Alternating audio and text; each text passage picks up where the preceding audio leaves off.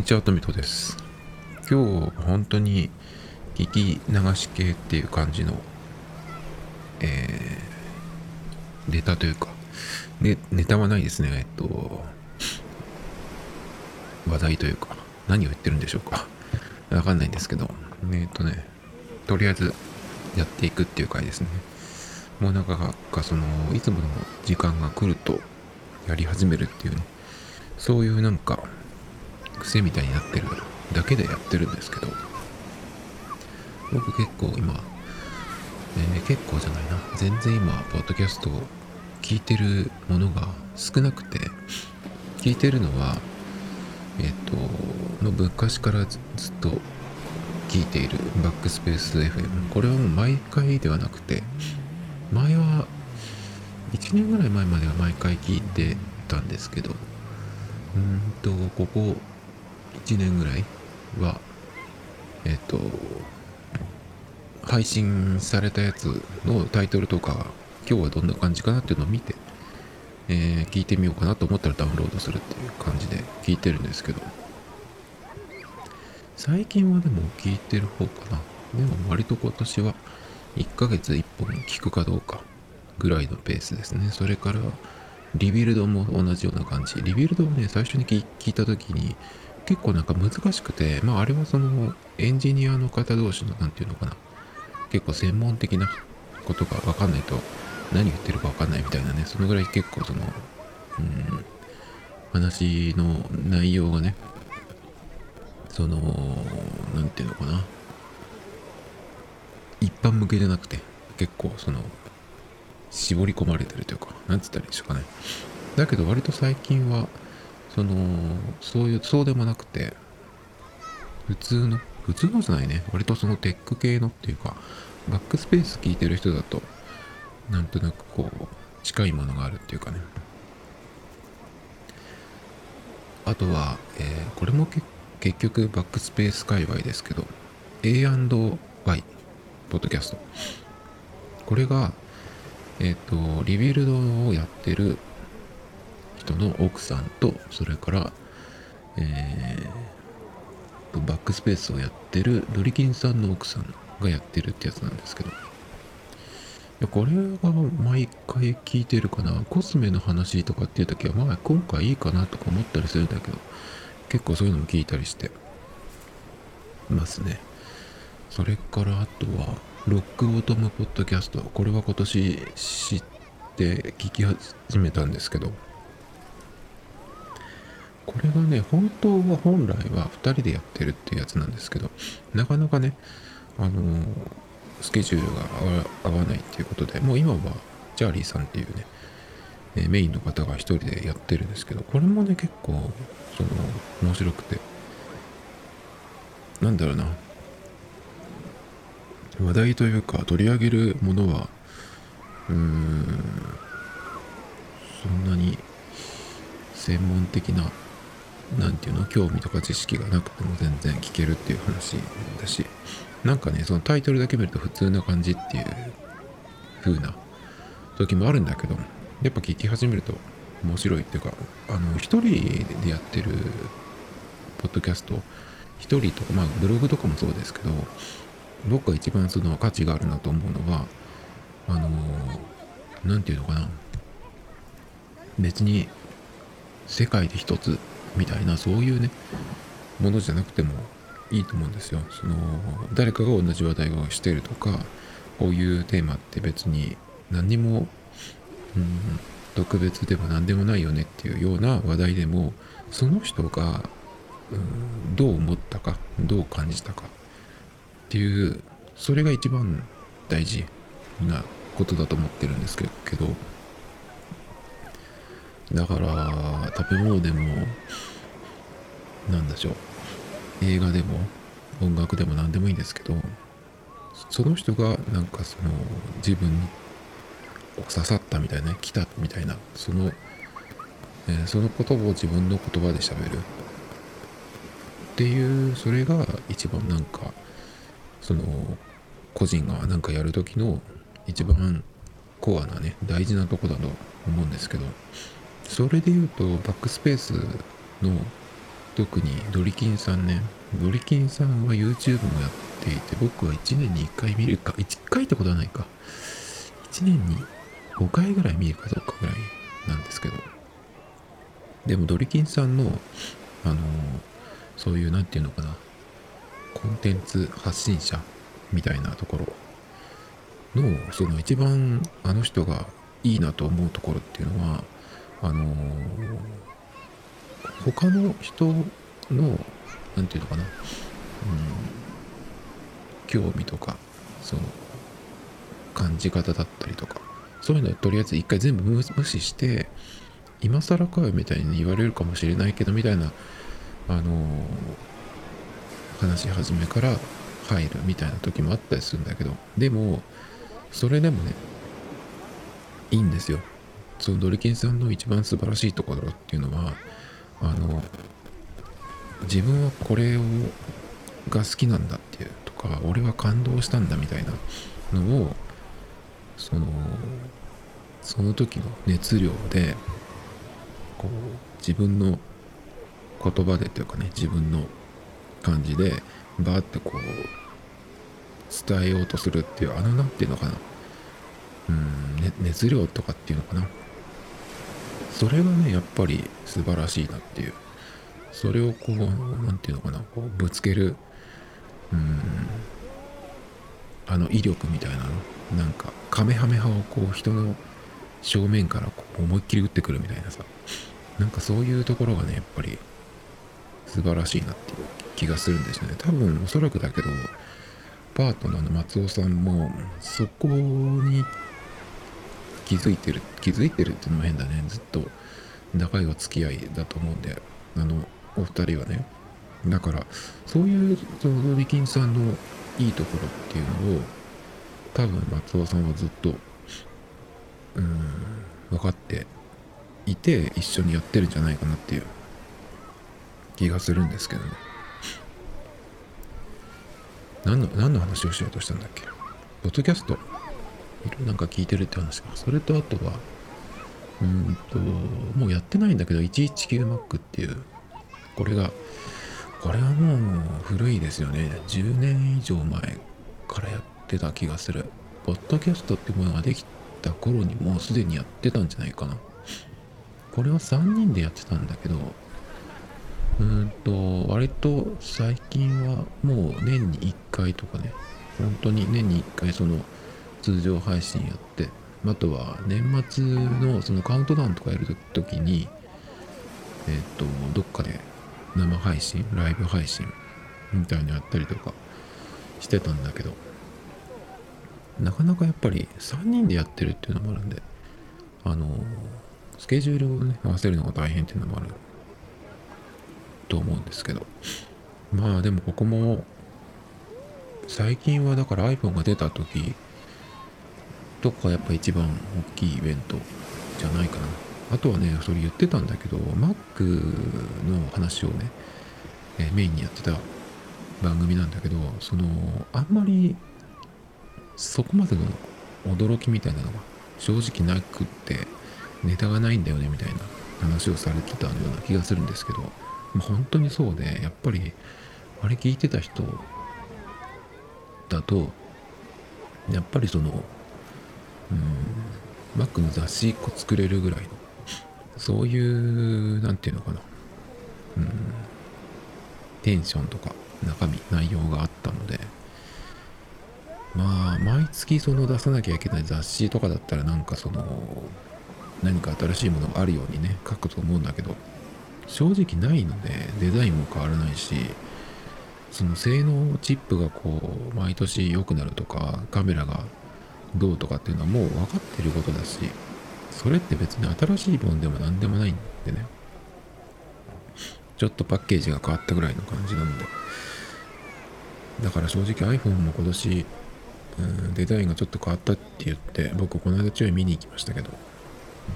どうってことなかったですね。まあなんとなくその持った感じあれ違うのっていう感じであ平らになったんだっけって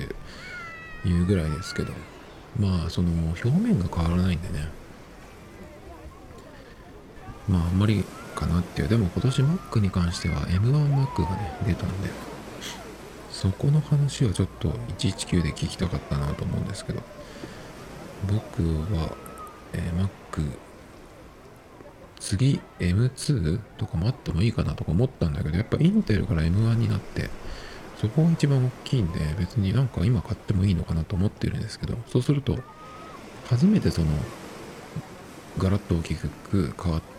た最初の初期の初期ロットっていうの？を買うことになるんでそれはどうかなっていうちょっと心配もあるんですけど Mac ね今本当あの全然開いてないんでもう2ヶ月は開いてないですね。今年 iPad Pro 12.9をまた買い替えてそっちでいろいろやってるんで。まあだからそういう、えー、119Mac 聞いてたけどそれは、えー、来ないんであとはえっ、とこれはガラッと変わって伊藤洋一さんっていううんとこの人は何て言ったらいいんだろうな。経済の専門家って言ったらいいの？ちょっと何て言ったらいいかよくわかんないんですけどラジオとかうんテレビ番組とかねそういう関係のレギュラーがいくつかあるみたいなんですけど。その伊藤洋一のワールドアップラウンドダウンって。1週間のその経済ニュース中心にこういくつかピックアップしてでその伊藤さんが解説していくっていう。番組なんですけど。そのぐらいかな今聞いてんのは。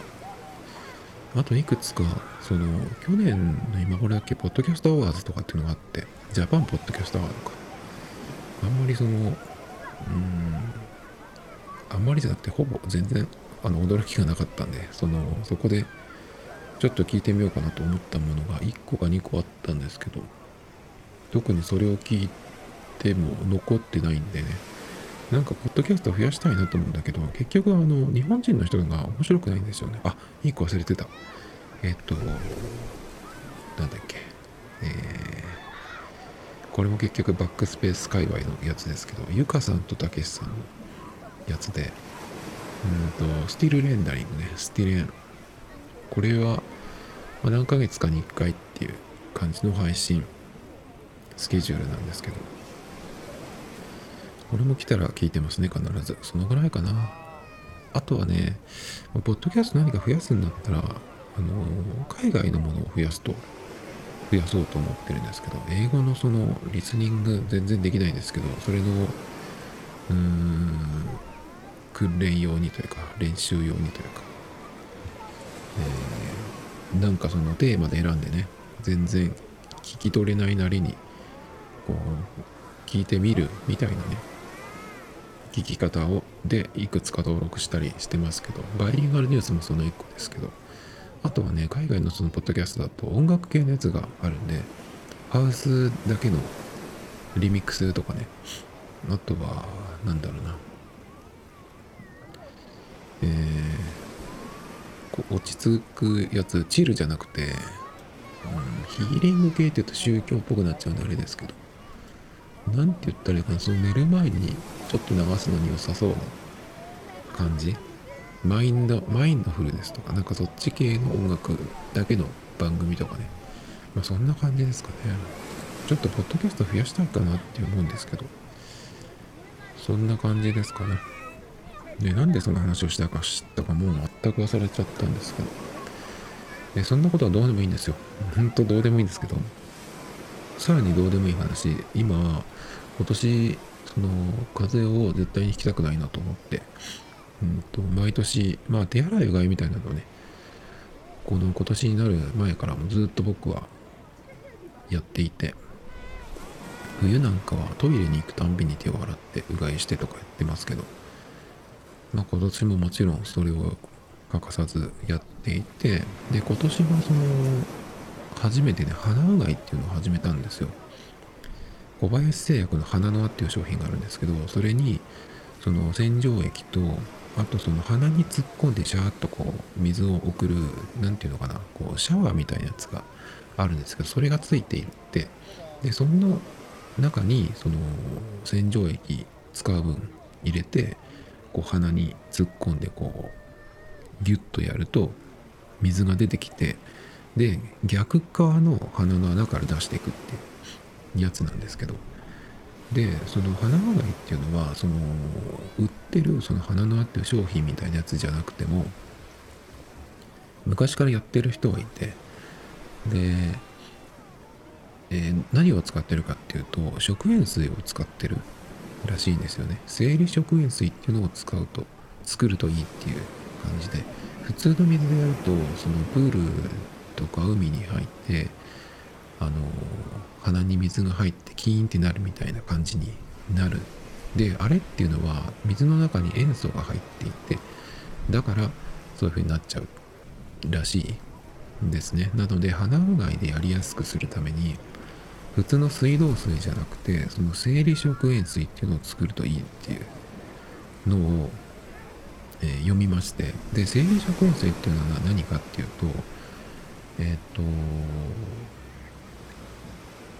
水に対して何パーセント溶かせば生理食塩水っていうのがあるんですよ。何パーだっけ？忘れちゃいましたけど。えっ、と僕がそれを作ってた時、えっと初めてこの間その鼻の穴の、えー商品のその洗浄液がなくなったので自分で作ってでやってみたんですね。でその時に、えっと水を 500ml 沸かしてでそれを別の、えー冷ましてからですね人肌ぐらいに冷ましてからペットボトルの中に入れてでその中にえっと 5g のうん食塩を入れるんですね。でそれはどうやって測ったかっていうとあの測りがうちに僕持ってないんで 4.5g ってその大さじ小さじとかで言ったらどのぐらいなんだろうっていうのを調べたら小さじ1杯が食塩入れると約 5g っていう感じだったんでそれよりちょっと少ないぐらい。っていうことでまあ目測で、えーその半分じゃない小さじ、え1杯よりちょっと少なめに入れてでそのペットボトルに入れた冷ました。お湯というか水の中に入れてガーッとシェイクして全部溶かして、まあ、あっという間に溶けますけど。で、えーその鼻のあのね、えーシャワーみたいなやつの中に入れてやってみたんですよ。で鼻のあの、えー洗浄液の時に比べるとちょっと鼻にツンとくるような雰囲気は一瞬あるんだけどでもその何て言うのかな頭の方までキーンとくるような感じではなくてちゃんとねあの普通にできました。なので成功したんですけど鼻のあの洗浄液に比べると食塩水の方がさらっとしてる。洗浄液の方が少しうん粘度があるというかね。ちょっとその顔につける化粧水でとろみがあるやつってあるじゃないですか。あそこまでいかないけどその普通の水に比べると少しそういううテクスチャーテクスチャーっていうのも変だけど鼻に入れる洗浄液でそういう感じなんですけど自分で作ったその食塩水はそういうのがないのでさらっとした感じで。なので、えー自分でね、まあ、食塩水作って鼻うがい初めてやったんですけど全然うまくいったんでこれでその塩と水さえあればねできるっていう。普通にその鼻のあの洗浄液ってその液だけで売ってるんですけど普通に薬局で買うと700円とかするんですよね。300ml とかで。もったいないじゃないですか。だからね鼻うがいって昔から自分でやってる人がいるんでちょっと作ってみて、えーうまうまくいきましたよっていう話でしたね。それで体系の話でもう一個あるんですけどプロテインを初めて今月ちょっと飲んでみようかなと思って飲んでみたんですよ。お試し用の小さい小袋のやつがあって何種類だっけかな？うんと6種類か。僕がその時買ってきたのは。でそれっていうのは、え普通にプロテインを飲む時に飲む量の半分ぐらい。半分の量なんでまあ、0.5回分なんですけどとりあえずその何にするかっていう味を決めるためにちょっと試食用にい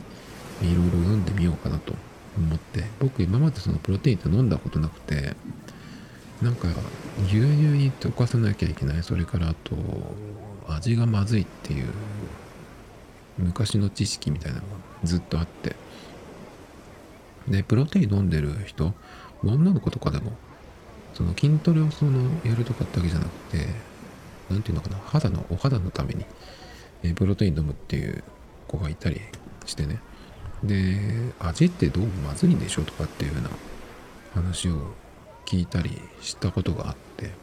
でいや全然今そんなことないよみたいな。いろんな味があってでその子は何に飲んでたっけかな？ココアとかなんとかって言ってたっけかな？なんでえっ、と僕牛乳で飲むのがちょっと好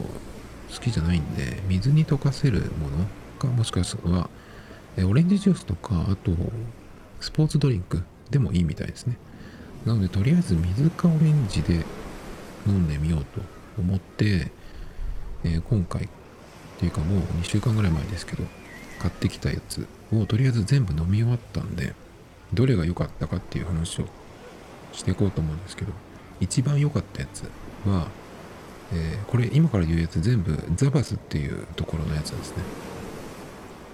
えー、ザバスの、えー、アクアっていうやつ。これが水に溶かす用のやつなんですけどそれのグレープフルーツ味が一番飲みやすかったですねあのダントツでしたね水に溶かしてシャーッとシェイクして味的にはねグレープフルーツなんだけどうん、スポーツドリンクの甘さ控えめみたいな感じかな。で、これはね、すごいそのシェイカーで混ぜると泡がすごい立つんですよ。で、そのレビュー、Amazon のレビュー欄見てたら、その泡の匂いとか、あとシェイカーの匂いとかも、まあシェイカーはプラスチックなんで、それがすごいちょっとダメだったっていう人もいたんだけど、そういう風に言ってる人はほとんどいなかったんですけど、だからもともとそのえー、プラスチックのねなんかシェイカーとかそういうので飲むのがダメっていう人は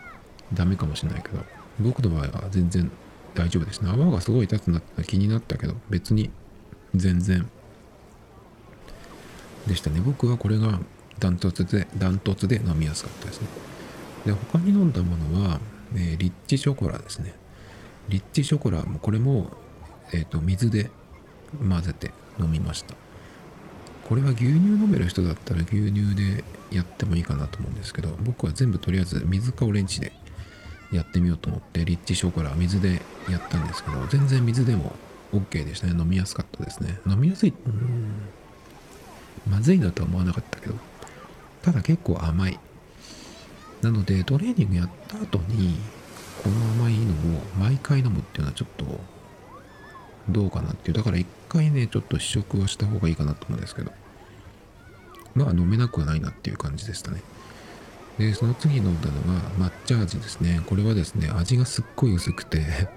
正直まずかったですね。あの抹茶感がすごい薄い。なんだこれはって感じ。あのなんか味がするような感じがするんだけどとにかく薄いっていうね。これはないなと思いましたね。次ココア。ココアはねさっきその、えー、知ってる女の子がココアって言ったかどうかわかんないけどっていうような話をしたんですけど僕がその今回飲んだザバスのココアは水で混ぜたんですけど水には合わないなっていう気がしました。抹茶が薄いって言ったんですけど抹茶より薄く感じましたね。水の量は一緒なんですけど 100ml でリッチショコラの方が全然マシでしたね。だからもしかしたらココアに関しては水じゃなくて牛乳に混ぜて飲んだ方がいいのかなっていう気がちょっとしましたね。で、ここからあと2つ言うんですけど、ここから2つはオレンジジュースと混ぜました。でまずオレンジジュースとヨーグルトの味のやつね。これはまあまあでしたね。まあオレンジとヨーグルトって相性は悪くはないと思うんですけど。ちょっとね、これは溶けにくかったですね。なぜか。オレンジジュースとの相性なのか、このヨーグルト味のものがそうなのかわかんないですけどボトルの中に結構粉がたくさんついたんですよね。まあシェイクすれば粉が少しついたりするんですけどこれがダントツにその粉がたくさんついてましたね。味的にはまあまあかな。まあこれも甘いんですけどそのリッチショコラ水で飲んだリッチショコラよりはいいかなと思いましたけどね。まあまあですね。そして最後が、えバニラですね。これもオレンジジュースと混ぜて飲んだんですけどこれもまあ相性はいいかなっていう気がしましたね。全体的にやっぱ甘いですね。そのリッチショコラココアヨーグルトバニラ。抹茶抹茶はまあちょっとあれですけどこの辺だからもともと甘いものなのでなんでこういううん味なのかなって。他にもまだ味探せばあるかもしれないんですけど最初に言った一番良かったっていうアクアのグレープフルーツっていうやつはアセロラ味っていうのもあるみたいなんでちょっとそのフルーツ系というか柑橘系というか酸っぱい系のやつだとそっち系かな。っていう感じでうんなんでその甘い系がこんなに多いのか。だってトレーニングした後に飲むのにそんなのちょっと飲みにくくないのっていうような気がしちゃうんですけどね。っていう感じで僕がもしこれから飲むとしたらアクアのグレープフルーツかアセロラこの辺ですね。でまあちょっと気分転換にヨーグルトかバニラをオレンジジュースで混ぜて飲む。っていうのはやるかもしれないですね。全体的に本当甘いんですよね。スポーツドリンクみたいなのがもうちょっとあればなっていう気がするんですけど。というわけでプロテインの味を比べてみた結果の話でした。で最後はこれ最後になるかな。えっ、ー、とね、えー、昨日昨日言ったっけかな。あの iPad、iPhone、それから Galaxy の全てで使っていたスムーズっていうブラウザがあったんですけどそのブラウザが開いたらセキュリティ上の重大なあのなんか問題が発生したので直ちに使用をやめてくださいっていうそのアラートが出てでその後ねそのまあそういうのがあっても普通アプリってアップデートがすぐ来るじゃないですか。だけど来なかったんですね。そうしたらそのニュースにそのスムーズっていうアプリの、えー、ニュースが来ていてともそのサービスを終了するっていうようなねのが出てて。でまあ全部のその3つのデバイスから消したんですよ。で僕ブラウザをえっ、ー、と結構いっぱい入れていて今1 2 3 4 5 6 7 8 9 10個入れてんですけど。でそれぞれねそのこのブラウザは例えば YouTube 見る専用とかビリビリ動画専用とかあとはこのことを、うん、検索するとか検索ではないこのことを、えー、見る、まあ、巡回サイトとかあればですけどそういうのに使う専用とかね。えっ、ー、と何でもいいからその他のやつが塞がってる時にとりあえず検索するだけっていうインスタントな使い方とか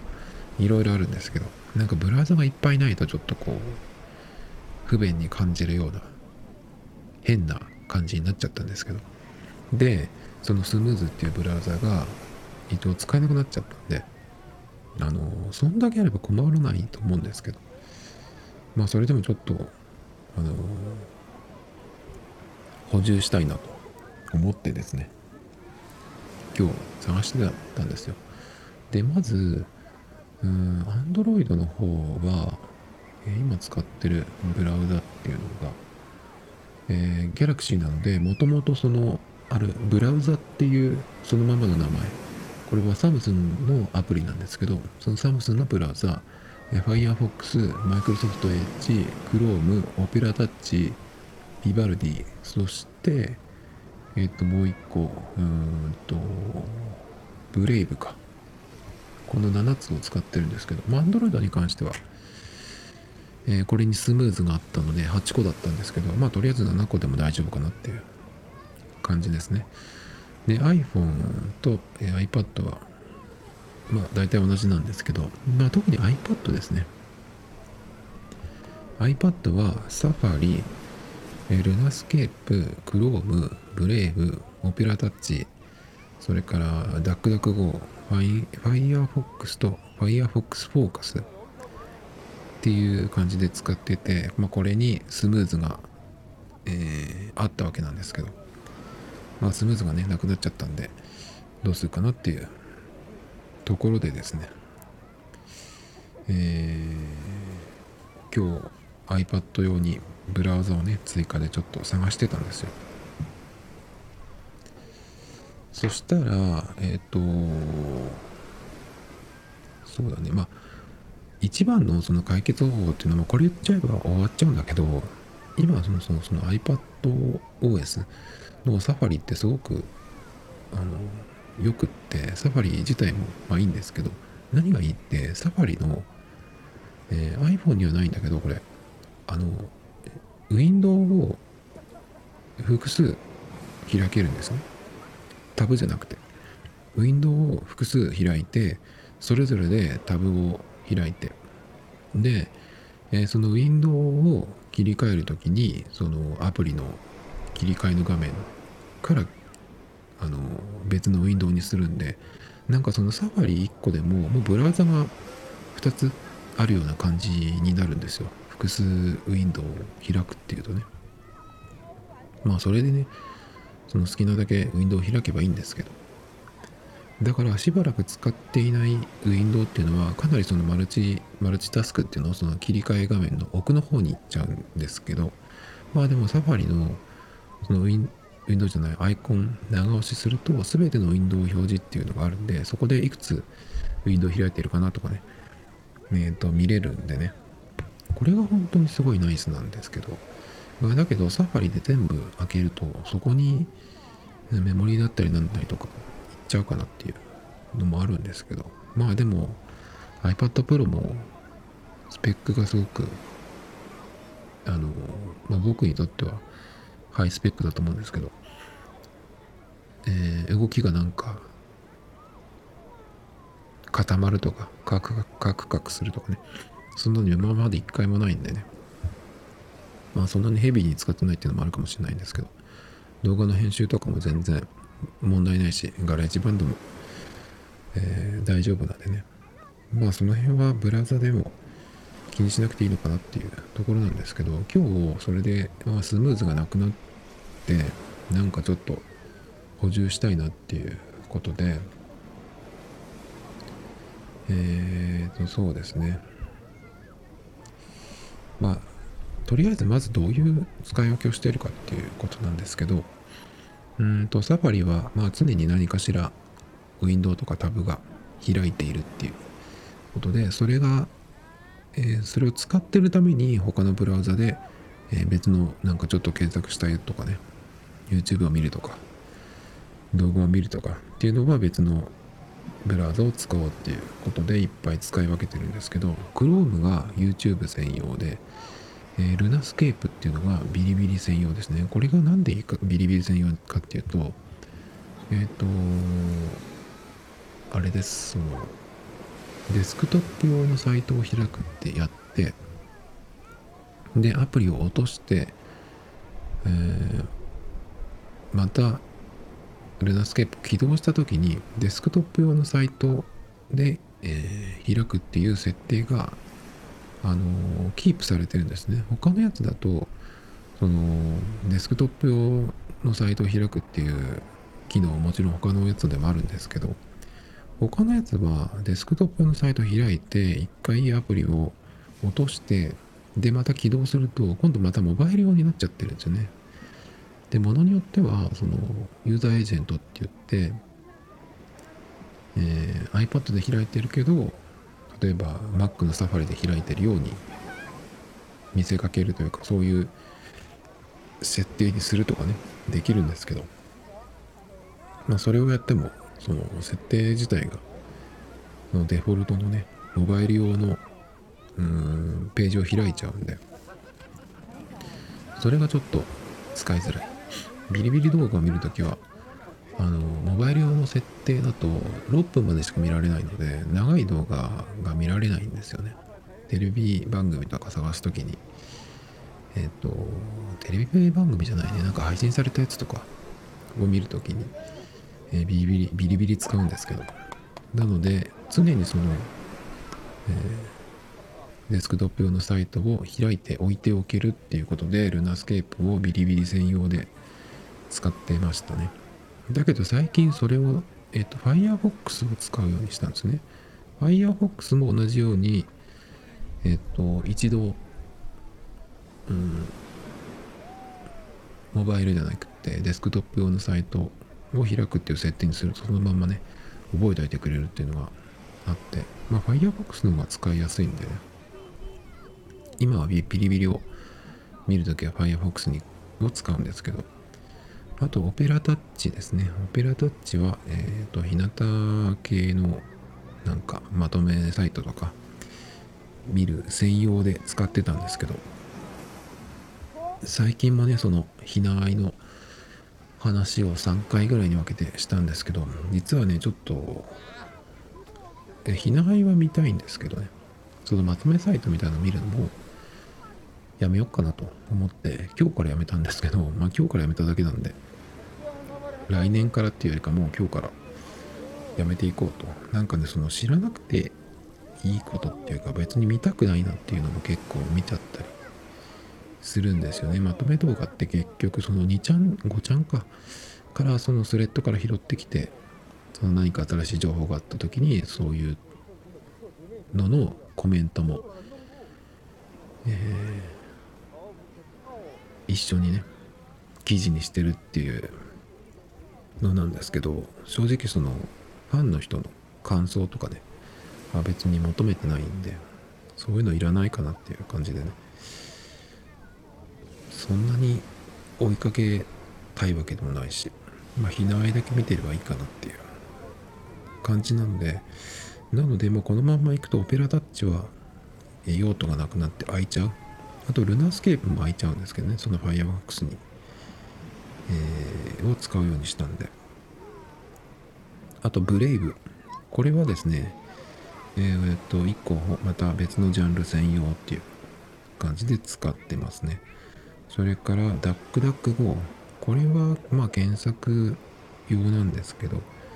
まあダックダック GO っていうねそのウェブサイトウェブじゃないや。検索エンジンを使うっていうことでちょっとまあ Google 使い慣れてると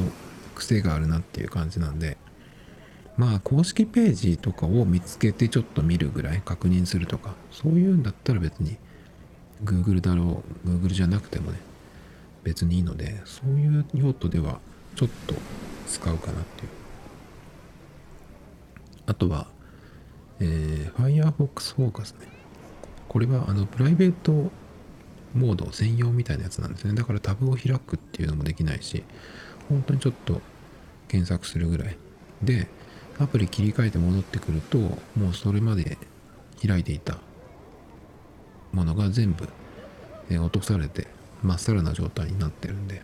まあそういう、まあ、インスタントな使い方ですね。で今日新たに試したブラウザがえっ、と DIIGO って書いて DIGO って読むのかな？これがですねなんかもともとはアノテーションアプリとかって言ってなんかその PDF とかのうん注釈入れたりとかするアプリから始まったみたいなことが書かれてたんですけど今はもうブラウザ機能にほとんど特化しちゃってっていう感じになっていてなのでそのアノテーション機能をを期待してとかそれが好きで使っていた人にとってはちょっと残念な感じみたいに言ってる人がいたんですけど、うんまあブラウザとしては普通に使えたんでまあこれは1個ありかなっていうそうですね。それからドルフィンブラウザっていう僕がいつ頃だろうこれ iPad2 とかそんな昔じゃないかな。iPad Air とかそのぐらいの時代にかなりお世話になってましたね。これはあのこれもユーザーエージェントをいじれるアプリだったんでブラウザだったのですごいねあのお世話になってたんですけど途中からなんかダメになっちゃったんですねこれがね。で使うのやめたんですけど。それから今日、えー、試した新しいやつ。これはおはじきってやつかな。これ日本の人が個人の人がやってるみたいなんですけどこれはダークモード専用みたいになっていてもうブラウザがその全部ねダークモードにしてあるっていうことで、まあ、目に優しいみたいな感じで書かれてるんですけどちょっとね UI が独特すぎてでヘルプみたいなやつとか設定もうなんかあんまり見当たらなくてねちょっとねどうやって使えばいいのかなっていうのが分からなくてねすぐやめちゃいました。それからスノーバニーっていうやつでうさぎのアイコンなんですけどこれもちょっと意味がわからなくてやめましたねすぐに。であとはマイクロソフトエッジ。これがさ前に使った時ダメだったような印象だったんで消してたんですけど今使ったらですね結構普通に全然問題なく使えたんで今日はだから、えー、スムーズっていうブラウザがダメだったんですけどさっき言ったその D5 っていうのとマイクロソフトエッジねこれを追加しました。でえー、っとさっき言ったみたいにビリビリ動画をね見ていたえルナスケープが、えー、それを Firefox で見るようにしたんでルナスケープが開いてそれからまあ日向系をもしこのまま見ないようにできるとオペラタッチ巻くっていうね。あとはまあインスタントで検索する Firefox Focus とか DuckDuckGo この辺はまあたまに使うぐらいですけど。ちょっとこう何かやってタブ開いて置いときたいっていう時にいくつかのブラウザがやっぱ必要なんですけど。なので最低でもタブで開けて置いとけるものが1個はフリーでないとっていうことなんですけど。まあ一応ねうんと D5 とエッジとルナースケープが開いて3つ開いたんでまあ大丈夫かなって感じですかね。Tomito Times Podcast. This program was broadcasted you Anchor FM